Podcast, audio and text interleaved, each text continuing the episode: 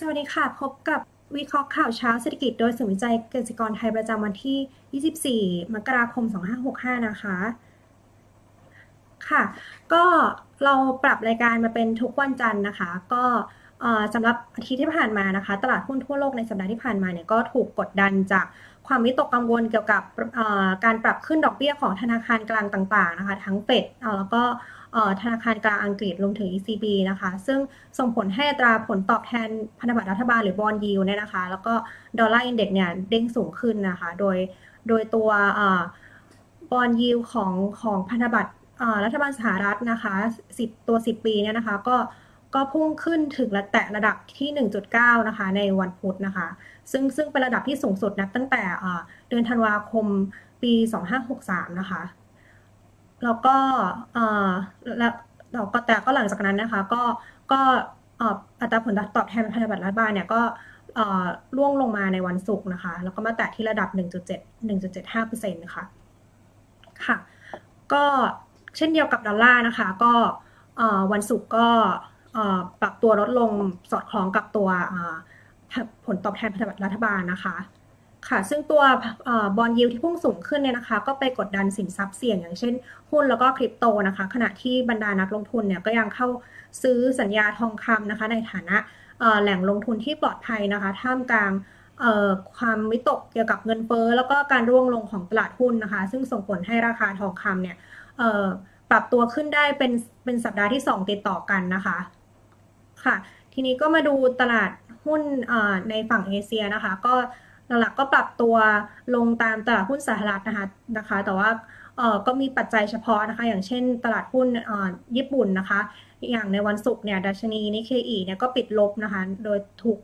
กดดันจากความไม่แน่นอนของการฟื้นตัวเศรษฐกิจญี่ปุ่นนะคะ หลังจากที่รัฐบาลญี่ปุ่นเนี่ยเตรียมใช้มาตรการกึ่งฉุกเฉินในจังหวัดต่างๆ ทั่วประเทศเพื่อสกัดกั้นโควิดนะคะท่ามกลางจำนวนผู้ติดเชื้อที่พุ่งสูงขึ้นนะคะ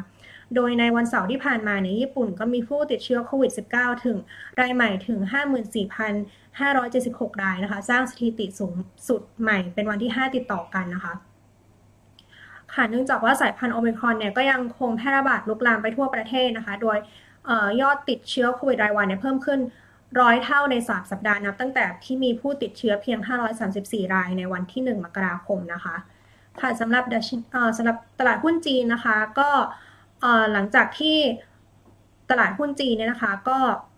ปรับตัวสูงขึ้นได้หลังจากที่ธนาคารกลางจีนนะคะ ลดลดอัตราดอกเบี้ยเงินกู้ลูกค้าชั้นดีหรือ LPR ในวันพฤหัสที่ผ่านมานะคะ โดยดัชนีโดยอัตราดอกเบี้ย LPR ระยะเวลา 1 ปีนะคะ ลง 10 จุดเหลือ 3.7%นะคะ ส่วนอัตราดอกเบี้ยระยะ 5 ปีเนี่ยเหลืออยู่ที่ 4.6%นะคะ แต่ว่าในวันศุกร์เนี่ยนะคะ ก็มีแรงเทขายในหุ้นในกลุ่มเทคโนโลยีนะคะ หลังจากที่หน่วยงานกำกับดูแลของจีนเนี่ยประกาศว่าจะกวาดล้างพฤติกรรมคอร์รัปชันนะคะรวมถึงการรวมถึง monopoly นะคะของหมู่บริษัทแพลตฟอร์มอินเทอร์เน็ตค่ะค่ะก็เลยทำให้มีมีแรงขายหุ้นในกลุ่มเทคโนโลยีนะคะ แล้วก็ดัชนีเซี่ยงไฮ้คอมโพสิตเนี่ยปิด ลดลงที่ 3,522.57 จุดนะคะ หรือลดลง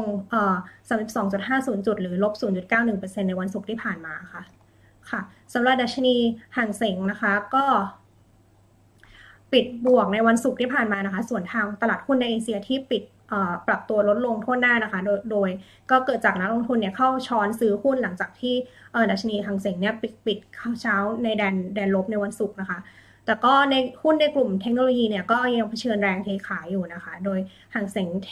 ดัชนีห่างเสงเทคเนี่ยนะคะ ก็ลดลง 0.4%ในวันศุกร์นะคะ ตามหุ้นเทคโนโลยีของสหรัฐที่มีการการปรับฐานนะคะค่ะสำหรับ Set Index นะคะก็วันในวันศุกร์นี้ก็ปรับตัวลงตามตลาดหุ้นต่างประเทศนะคะ หลังจากที่ bond yield สหรัฐเนี่ย ก็ก็เด้งสูงขึ้นนะคะ อย่างที่ที่กล่าวไว้ไปไปข้างต้นนะคะเอ่อก็ทำให้กดดันตลาดหุ้นแล้วก็สินทรัพย์อื่นๆเนี่ยก็ปรับตัว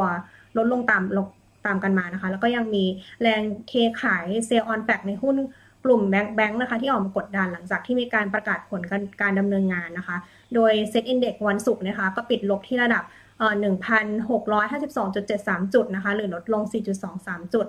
นะคะ หรือว่าลบ 0.26%ค่ะ ค่ะมาดูกันที่ตลาดหุ้นในโซนตอนตกนะคะ ตลาดหุ้นยุโรปนะคะ ก็ในวันศุกร์นะคะ ก็ดัชนีสต็อกยุโรป600 นะคะ ก็ปิดลดลงนะคะ อยู่ที่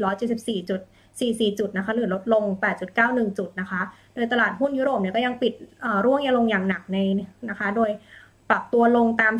ตลาดสินทรัพย์เสี่ยงทั่วโลกนะคะท่ามกลางกลางท่ามกลางความมิตกเกี่ยวกับการปรับขึ้นอัตราดอกเบี้ยของธนาคารกลางต่างๆ ในปีนี้นะคะ แล้วก็รวมถึงมีการเปิดเผยข้อมูลเศรษฐกิจที่อ่อนแอนะคะหลังจากที่มีการเปิดเผยดัชนีความเชื่อมั่นผู้บริโภคของของ GFK นะคะของอังกฤษเนี่ยล่วงลงแต่ในระดับ ลบ 19 ในเดือนมกราคมนะคะ จากระดับลบ 15 ในเดือนธันวาคมค่ะ ซึ่งเป็นระดับที่ต่ำสุดนะตั้งแต่เดือนกุมภาพันธ์ 2564 นะคะ ขณะที่เงินเฟ้อเนี่ยก็พุ่งสูงขึ้นแล้วก็แล้วแล้วแล้วก็มีแนวโน้มที่จะขณะที่เงินเฟ้อที่พุ่งสูงขึ้นแล้วก็แนวโน้มการปรับขึ้นอัตราดอกเบี้ยนะคะ ก็อาจจะส่งผลกระทบต่อแนวโน้มเศรษฐกิจได้ค่ะ ค่ะส่วนอยอดค้าปลีกของสหราชอาณาจักรนะคะ ก็ออกมาร่วงลง 3.7%ในเดือนธันวาคมนะคะ โดยร่วงลงมากกว่าที่นักเศรษฐศาสตร์ได้ได้ประมาณการไว้นะคะ โดยนักเศรษฐศาสตร์โดยจากการสำรวจของรอยเตอร์เนี่ยคาดไว้ว่าจะลดลงเพียง 0.6%ค่ะสำหรับตลาดหุ้นสหรัฐนะคะ ก็ดัชนีหุ้นใหญ่ทั้ง 3 ทั้ง 3 ทั้งดาวโจนส์ S&P 500 แล้วก็ NASDAQ เนี่ยนะคะ ก็ดิ่งดิ่งลงอย่างต่อเนื่องในวันศุกร์นะคะ โดยโดยดัชนีดาวโจนส์นะคะ ลดลง 450.02 จุด หรือ 1.30 1.30%นะคะ ขณะที่ S&P เนี่ยก็ร่วงลง 84.79 จุด หรือ 1.89%นะคะขณะที่ NASDAQ เนี่ยก็ร่วงลงหนักค่ะ 385.1 จุด หรือ 2.72 นะคะในวันศุกร์ที่ผ่านมาค่ะ ถ้าดูเป็นในในรายสัปดาห์นะคะ ในสัปดาห์นี้นี่ดัชนีดาวโจนส์ก็ลดลง 4.6%นะคะ NASDAQ ร่วงลง7.6%แล้วก็ดัชนี S&P ในลดร่วงลง 5.7%นะคะ โดยเป็นการปรับตัวลงเป็นสัปดาห์ที่ 3 ติดต่อกันนะคะ ค่ะ ก็ในในในวันศุกร์นะคะ ก็ดัชนีทั้ง3เนี่ยก็ยังคงร่วงลงอย่างต่อเนื่องนะคะ โดยถูกฉุด รั้งโดยหุ้นของบริษัท Netflix แล้วก็โดย NASDAQ กับ S&P 500 นะคะ ก็ร่วงลงหนักสุดตั้งแต่เดือนมีนาคม 2563 นะคะ ซึ่งเป็นช่วงที่ไวรัสโควิดเริ่มแพร่กระจายไปทั่วโลกนะคะโดย S&P 500นี่ก็ปิดลบเป็นดัชนีที่ 3 ติดต่อกันนะคะ รวมลดลงแล้วเนี่ยถึง 8.3%ขณะที่ NASDAQ เนี่ยก็ร่วงหนักนะคะ โดยมีการปรับฐานเมื่อช่วงต้นที่สัปดาห์ที่ผ่านมานะคะ หลังจากที่ลดลงเกิน 10%นับตั้งแต่จุด peak ในเดือนพฤศจิกายนนะคะ แล้วก็จนถึงตอนนี้นี่ลดไปลดลงไปแล้ว 14.3%นะคะค่ะ โดย NASDAQ กับ S&P 500เนี่ยก็ยังก็ถูกฉุดหลังจากหุ้นของ Netflix นะคะ โดยที่ผู้บริให้บริการสตรีมมิ่งชื่อดังนะคะ หลังจากที่หุ้นเนี้ยร่วงลงไปกว่า 21%หลังผลประกอบการไตรมาส4เนี่ยนะคะ ออกมา ค่อนข้างอ่อนแอค่ะ แล้วก็ยอดสมัครสมาชิกใหม่นะคะ เติบโตช้าที่สุดนะตั้งแต่เดือนมิถุนาเอ่อ2563 ค่ะ ค่ะสำหรับบิตคอยนะคะก็ร่วงลงนะคะตามตลาดหุ้นค่ะ ก็ร่วงลงประมาณ 15%สุดที่ระดับ 36,000 ดอลลาร์ในวันศุกร์นะคะ โดยเงินคริปโตเนี่ยนะคะ ก็ร่วงลงตามตลาดหุ้นนะคะเเนื่องจากประเด็นว่าความกังวลเกี่ยวกับการ ขึ้นอัตราดอกเบี้ยของธนาคารกลางนะคะ ก็ทำให้นักบรรดานักลงทุนเนี่ยเกิดการเทขายสินทรัพย์เสี่ยงนะคะแล้วก็นอกจากนี้นะคะ ตลาดคริปโตก็ยังถูกกดดันจากการควบคุมด้านกฎระเบียบโดยจีนเนี่ยนะคะ ได้สั่งห้ามให้ทำการกิจกรรมใด ๆ เกี่ยวกับที่เกี่ยวกับคริปโตทั้งหมดนะคะ แล้วก็ในขณะที่ทางการสหรัฐก็กำลังจะเดินดำเนินการเพื่อควบคุมตลาดดังกล่าวในบางส่วนด้วยค่ะ ส่วนธนาคารกลางรัสเซียก็ได้เสนอให้มีการสั่งห้ามการใช้ แล้วก็การทำเหมืองคริปโตในรัสเซียนะคะ โดยระบุว่าเงินดิจิทัลเนี่ยสร้างความเสี่ยงต่อเสถียรภาพ แล้วก็อธิปไตยทางการเงินนะคะ ขณะที่รัสเซียเนี่ยอ่อนนั้นเป็นเป็นหนึ่งในสามประเทศที่ทำเหมืองบิตคอยน์มากที่สุดนะคะค่ะมาดูมาต่อกันที่ภาวะตลาดทองคำนะคะ ก็สัญญาทองเอ่อสัญญาทองคำตลาดโคเม็กซ์งวดเอ่อส่งมอบเดือนกุมภาพันธ์นะคะ ลดลง 10.8 ดอลลาร์นะคะ หรือ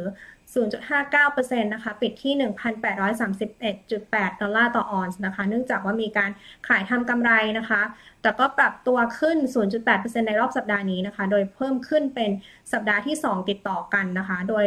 บรรดานักลงทุนเนี่ยก็ยังเข้าซื้อสิน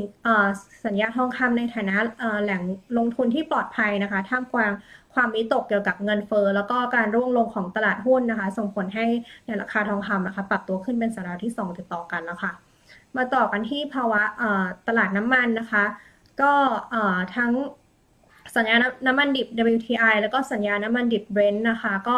ลดลงนะคะ เป็นวันที่ 2 ติดต่อกันนะคะ ในวันศุกร์นะคะ โดยโดยมีแรงกดดันมาจาก ตัวเลขยอดน้ำมันคงคลังของสหรัฐนะคะที่ออกมาสูงกว่าที่คาดไว้นะคะ แล้วก็ในในส่วนหนึ่งก็นักลงทุนก็มีการเทขายนักลงทุนเนี่ยนะคะก็มีการเทขายทำกำทำกำไรนะคะ หลังจากที่ราคาน้ำมันเนี่ยแต่ระดับสูงสุดในรอบ 7 ปีค่ะค่ะ แต่ว่าอย่างไรก็ดีนะคะ ก็ทั้งทั้งสัญญาน้ำมันดิบ WTI แล้วก็สัญญาน้ำมันดิบเบรนท์เนี่ยนะคะ ก็ ก็ถ้าถ้าดูเป็นเป็นรายสัปดาห์เนี่ยนะคะ ก็สัปดาห์ที่ผ่านมาก็เพิ่ม 2 ราว2%นะคะ ก็เป็นการเพิ่มขึ้นเป็นสัปดาห์ที่ 5 ติดต่อกันนะคะ เนื่องจากว่าราคาน้ำมันนะคะ ก็พุ่งสูงขึ้นนะคะ โดยโดยถ้าถ้านับตั้งแต่ต้นปีเนี่ยก็เพิ่มสูงขึ้นมามากกว่า 10%แล้วนะคะท่ามกลางความวิตกกังวลเกี่ยวกับอุปทานที่อาจจะค่อนข้างตึงตัวค่ะ ค่ะสำหรับประเด็นเศรษฐกิจนะคะ ก็หลักๆนะคะ ในสัปดาห์นี้เราก็คงจะต้องติดตามผลการประชุม FOMC ของเฟดนะคะ ที่จะเกิดขึ้นในวันที่ 25 26 26 นี้นะคะ ค่ะก็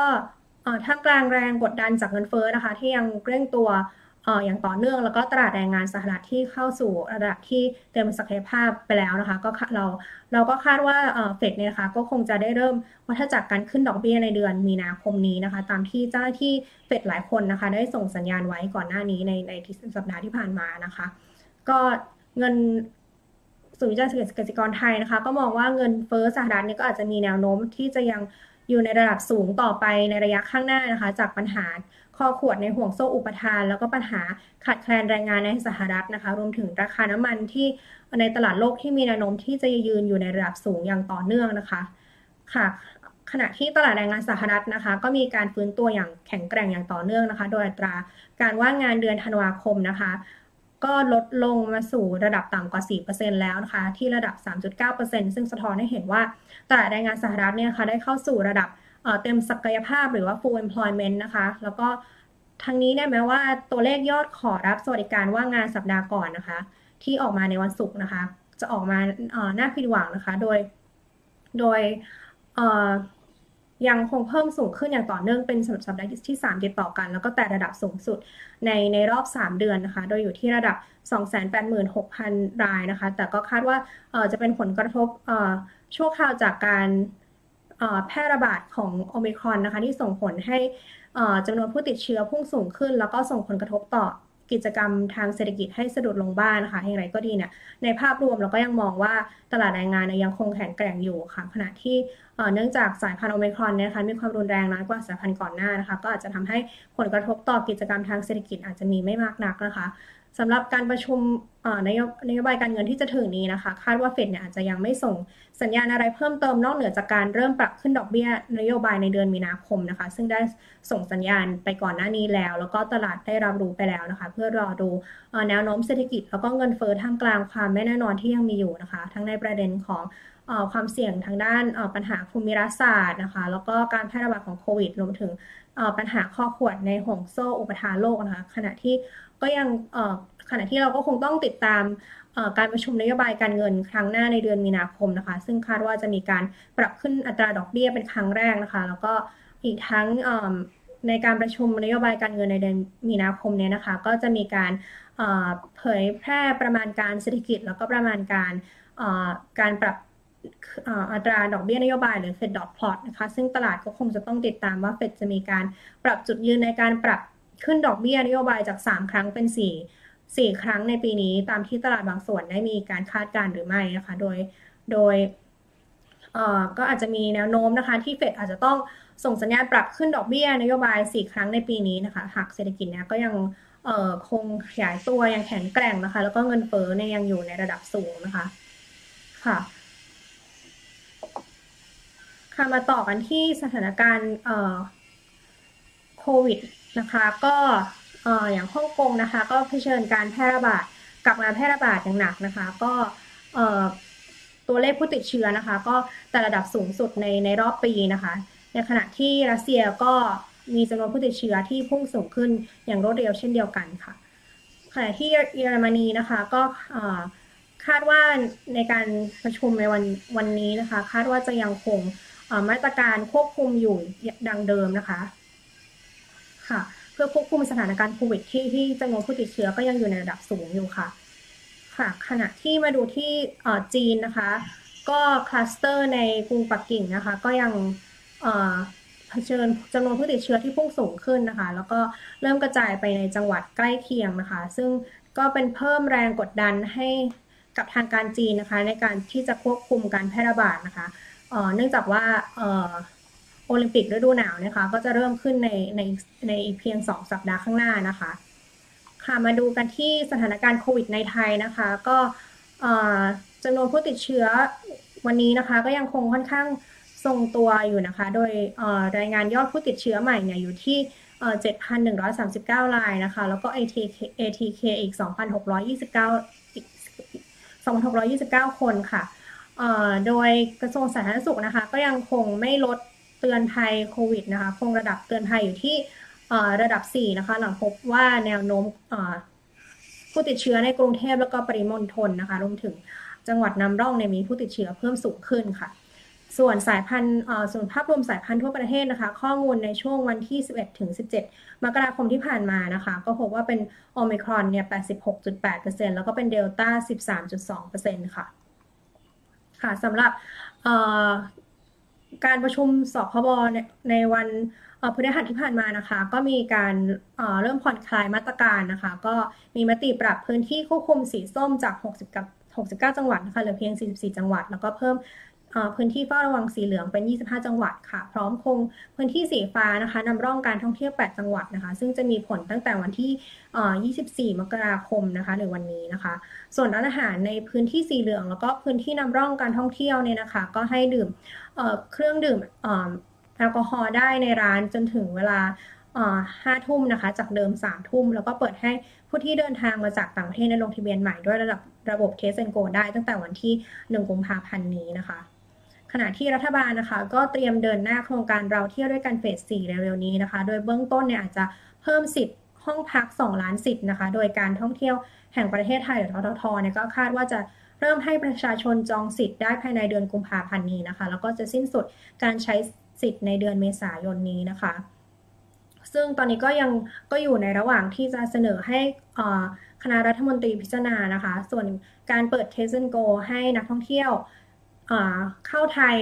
ที่จะเริ่มขึ้นในวันที่ออวันวันวันที่ 1 กุมภาพันธ์นี้นะคะ ก็คาดว่าไตรมาสแรกเนี่ย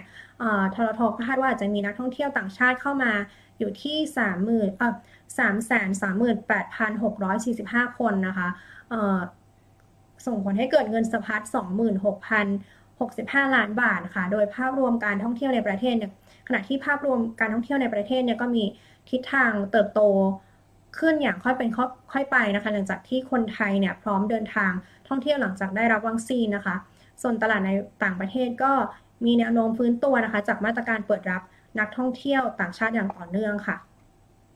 ค่ะมาต่อกันที่ประเด็นตัวเลขการส่งออกไทยนะคะ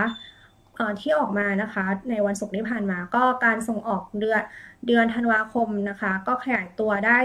24.2%นะคะ มีมูลค่า 24,930 ล้านเหรียญสหรัฐนะคะ ขณะที่การส่งออกทั้งปีนะคะ ก็ขยายตัวได้ถึง 17.14%นะคะสูงสุดในรอบ 11 ปีนะคะ ก็ทะลุการประมาณการทะลุเป้าหมายนะคะ ค่ะก็โดยส่งการส่งออกนะคะ ก็โตกว่าเป้าคาดการณ์ที่ 15-16%นะคะ ก็เป็นผลจาก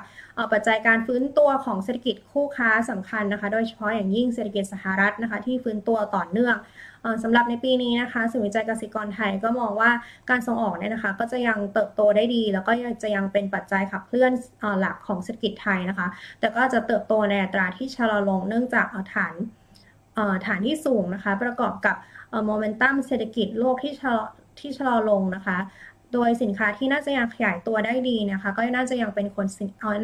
ก็น่าจะยังคงเป็นสินค้าประเภทเดิมนะคะ เช่นสินค้า อย่างเช่นสินค้าในสินค้าเกษตรนะคะ ก็อย่างเช่น ผลไม้สด ผลไม้แช่แข็งนะคะ แล้วก็สินค้ากลุ่มยาเวชภัณฑ์นะคะ โดยเฉพาะการส่งออกถุงมือยางนะคะ ที่โตได้ดีต่อเนื่องค่ะ สำหรับสินค้าอุตสาหกรรมเกษตรนะคะ ที่โตต่อเนื่องก็อย่างเช่นน้ำตาลทรายอาหารเลี้ยงสัตว์นะคะสำหรับสินค้าอุตสาหกรรมที่โตได้ดีต่อเนื่องนะคะ ก็อย่างเช่นรถยนต์สินค้าที่เกี่ยวเนื่องกับน้ำมันคอมพิวเตอร์แล้วก็เครื่องปรับอากาศนะคะค่ะ มาต่อกันที่ราคาประเด็นราคาสินค้านะคะ ก็ค่ะก็ น้ำมันปาล์มนะคะ ล่าสุดนะคะราคาน้ำมันปาล์มเนี่ยนะคะ ก็พุ่งสูงขึ้นอีกแล้วค่ะ เป็นอีกปัจจัยหนึ่งที่ที่มากดดันค่าค่าครองชีพนะคะ โดยราคาปาน้ำมันปาล์มขวดตามห้างสรรพสินค้าซูเปอร์มาร์เก็ตนะคะ ก็ขายกันที่ขวด 1 ลิตรนะคะ59 บาท ขณะที่บางยี่ห้อนะคะ ก็เริ่มขาดตลาดแล้วนะคะ แล้วก็มีการจำกัดการซื้อไม่เกินคนละ 6 คนนะคะส่วนการส่วนราคาตลาดค้า ค้าปลีกหรือร้านโชห่วยนะคะ ก็อาจจะขายในราคาสูงกว่านี้นะคะ ซึ่งสูงกว่าราคาเพดานที่กรมการค้าภายในขอความร่วมมือให้ขายไม่เกิน 55 บาทไปแล้วนะคะโดยสาเหตุหลักเนี่ยก็มาจากราคาน้ำมันปาล์มดิบนะคะ ซึ่งเป็นต้นทุนผลิตน้ำมันปาล์มขวดนะคะ ซึ่งพุ่งสูงขึ้นอย่างมากนะคะโดยอยู่ปัจจุบันในอยู่ที่กิโลกรัมละ 56-57 บาทนะคะ ค่ะดังนั้นเนี่ยในสัปดาห์นี้นะคะนายจุรินลักษณะวิสิทธ์นะคะรองนายกรัฐมนตรี แล้วก็รัฐมนตรีว่าการกระทรวงพาณิชย์นะคะ ก็ได้สั่งการให้กรมการค้าภายในนะคะ เรียกผู้ประกอบการน้ำมันปาล์มเข้าหาหรือเพื่อหาทางออกร่วมกันนะคะ ว่าจะให้ขยับราคาขึ้นหรือไม่นะคะ เพราะเกรงว่าถ้าหาก ถ้าหากสั่งตรึงราคานานเกินไปเนี่ยก็อาจจะทำให้ผู้ผลิตหยุดผลิตจนน้ำมันปาล์มขาดตลาดได้ค่ะ ทั้งนี้ก็ยังจะต้องติดตามทิศทางราคาสินค้าต่างๆ ต่อไปนะคะ เนื่องจากว่าจะกระทบค่าครองชีพนะคะ ซึ่งนายจรีลักษณะวิสิทธิ์เนี่ยนะคะ ก็ได้สั่งการให้กรมการค้าภายในนะคะ หารือผู้ผลิตแล้วก็สมาคมที่เกี่ยวข้องนะคะ พิจารณาตรึงราคาสินค้าจำเป็นเพิ่มเติมนะคะ หากมีความจำเป็นเพื่อช่วยดูแลค่าครองชีพให้ผู้บริโภคนะคะ หลังจากที่เออก็ที่ผ่านมานะคะ ก็มีการขอความร่วมมือให้ผู้ผลิตนะคะ ตรึงราคาสินค้าอย่างเช่น เครื่องใช้ไฟฟ้าน้ำอัดลมบะหมี่กึ่งสำเร็จรูปซอสปรุงรสไข่ไก่ แล้วก็เนื้อเนื้อไก่เป็นต้นนะคะค่ะนอกจากนี้ก็ ทางกระทรวงก็พร้อมเดินหน้าโครงการพาณิชย์ลดราคาช่วยประชาชนล็อตที่ 17 นะคะ ซึ่งคณะรัฐมนตรีเนี่ยก็ได้ให้ความเห็นชอบแล้วนะคะ โดยจะเป็นการโดยจะเป็นการจำหน่ายสินค้าราคาพิเศษนะคะ ผ่านจุดจำหน่าย แล้วก็รถโมบายธงฟ้าค่ะค่ะสำหรับปัจจัยติดตามในวันนี้นะคะ ก็หลักๆก็คือสำหรับปัจจัยติดตามในสัปดาห์นี้นะคะ ก็หลักๆก็จะเป็นเรื่องของผลการประชุม FOMC นะคะ ขณะที่ตัวเลขเศรษฐกิจสหรัฐที่สำคัญที่จะออกมาในสัปดาห์นี้นะคะ ก็อย่างเช่น ดัชนี PMI นะคะ ทั้งภาคการผลิตแล้วก็ภาคบริการนะคะ ดัชนีความเชื่อมั่นผู้บริโภคเดือนมกราคมนะคะ ดัชนีราคาบ้านใน 20 รัฐนะคะ ยอดขายบ้านใหม่ ยอดสั่งซื้อสินค้าคงทนยอดทำสัญญาขายบ้านที่รอปิดการขายนะคะ รายได้รายจ่ายส่วนบุคคล แล้วก็เงินเฟอ้อที่วัดจาก PCI แล้วก็ Core PCI Price Index ในเดือนธันวาคมนะคะ รวมถึงราคาดัชนีราคาบ้านเดือนพฤศจิกายนนะคะ แล้วก็รวมถึง GDP ไตรมาส 4 ปีที่แล้วนะคะ ที่จะออกมานะคะ แล้วก็ต้องติดตามจำนวนผู้ขอรับสวัสดิการรายงานเอ่อขอรับสวัสดิการว่างงานรายสัปดาห์ในวันศุกร์นะคะค่ะสำหรับในฝั่งยูโรโซนนะคะ ก็ เช่นเดียวกันค่ะ ก็จะมีดัชนี PMI ออกมานะคะ เช่นในยูโรโซนเยอรมนีอังกฤษนะคะ เป็นดัชนี PMI ในเดือนมกราคมค่ะ แล้วก็จะมีตัวเลข GDP ไตรมาส4ปีที่แล้วที่จะออกมานะคะค่ะ ก็ซึ่งตัวเลข GDP นะคะ ก็จะเป็นการสะท้อนว่าเออว่าเศรษฐกิจทั้งของของในยูโรโซนทั้งเยอรมันฝรั่งเศสสเปนอะไรเงี้ยนะคะ เป็นต้นเนี่ยได้อ่อ ได้รับผลกระทบจากจากโควิดได้ขนาดไหนขนาดขนาดไหนนะคะขณะนี้เนี่ยนอกจากนี้นะคะตลาดก็ยังต้องรอติดตามกำไรภาคอุตสาหกรรมเดือนธันวาคมของจีนด้วยเช่นกันนะคะค่ะแล้วนั่นทั้งหมดก็และและนั่นคือทั้งหมดของประเด็นข่าวเศรษฐกิจที่นำมาฝากกันในวันนี้นะคะ ก็หลังจากนี้นะคะก็จะติดตามรายการของเราได้ทุกวันจันทร์นะคะ ก็สามารถติดต่อติดตามวิเคราะห์ข่าวเช้าเศรษฐกิจกับเราได้ทางช่องทาง Facebook Clubhouse YouTube ของ c a r i s e r Center หรือส่วนวิจัยเกษตรกรไทยนะคะ ทุกวันจันทร์8นาฬิกา30 นาทีสำหรับวันนี้สวัสดีค่ะ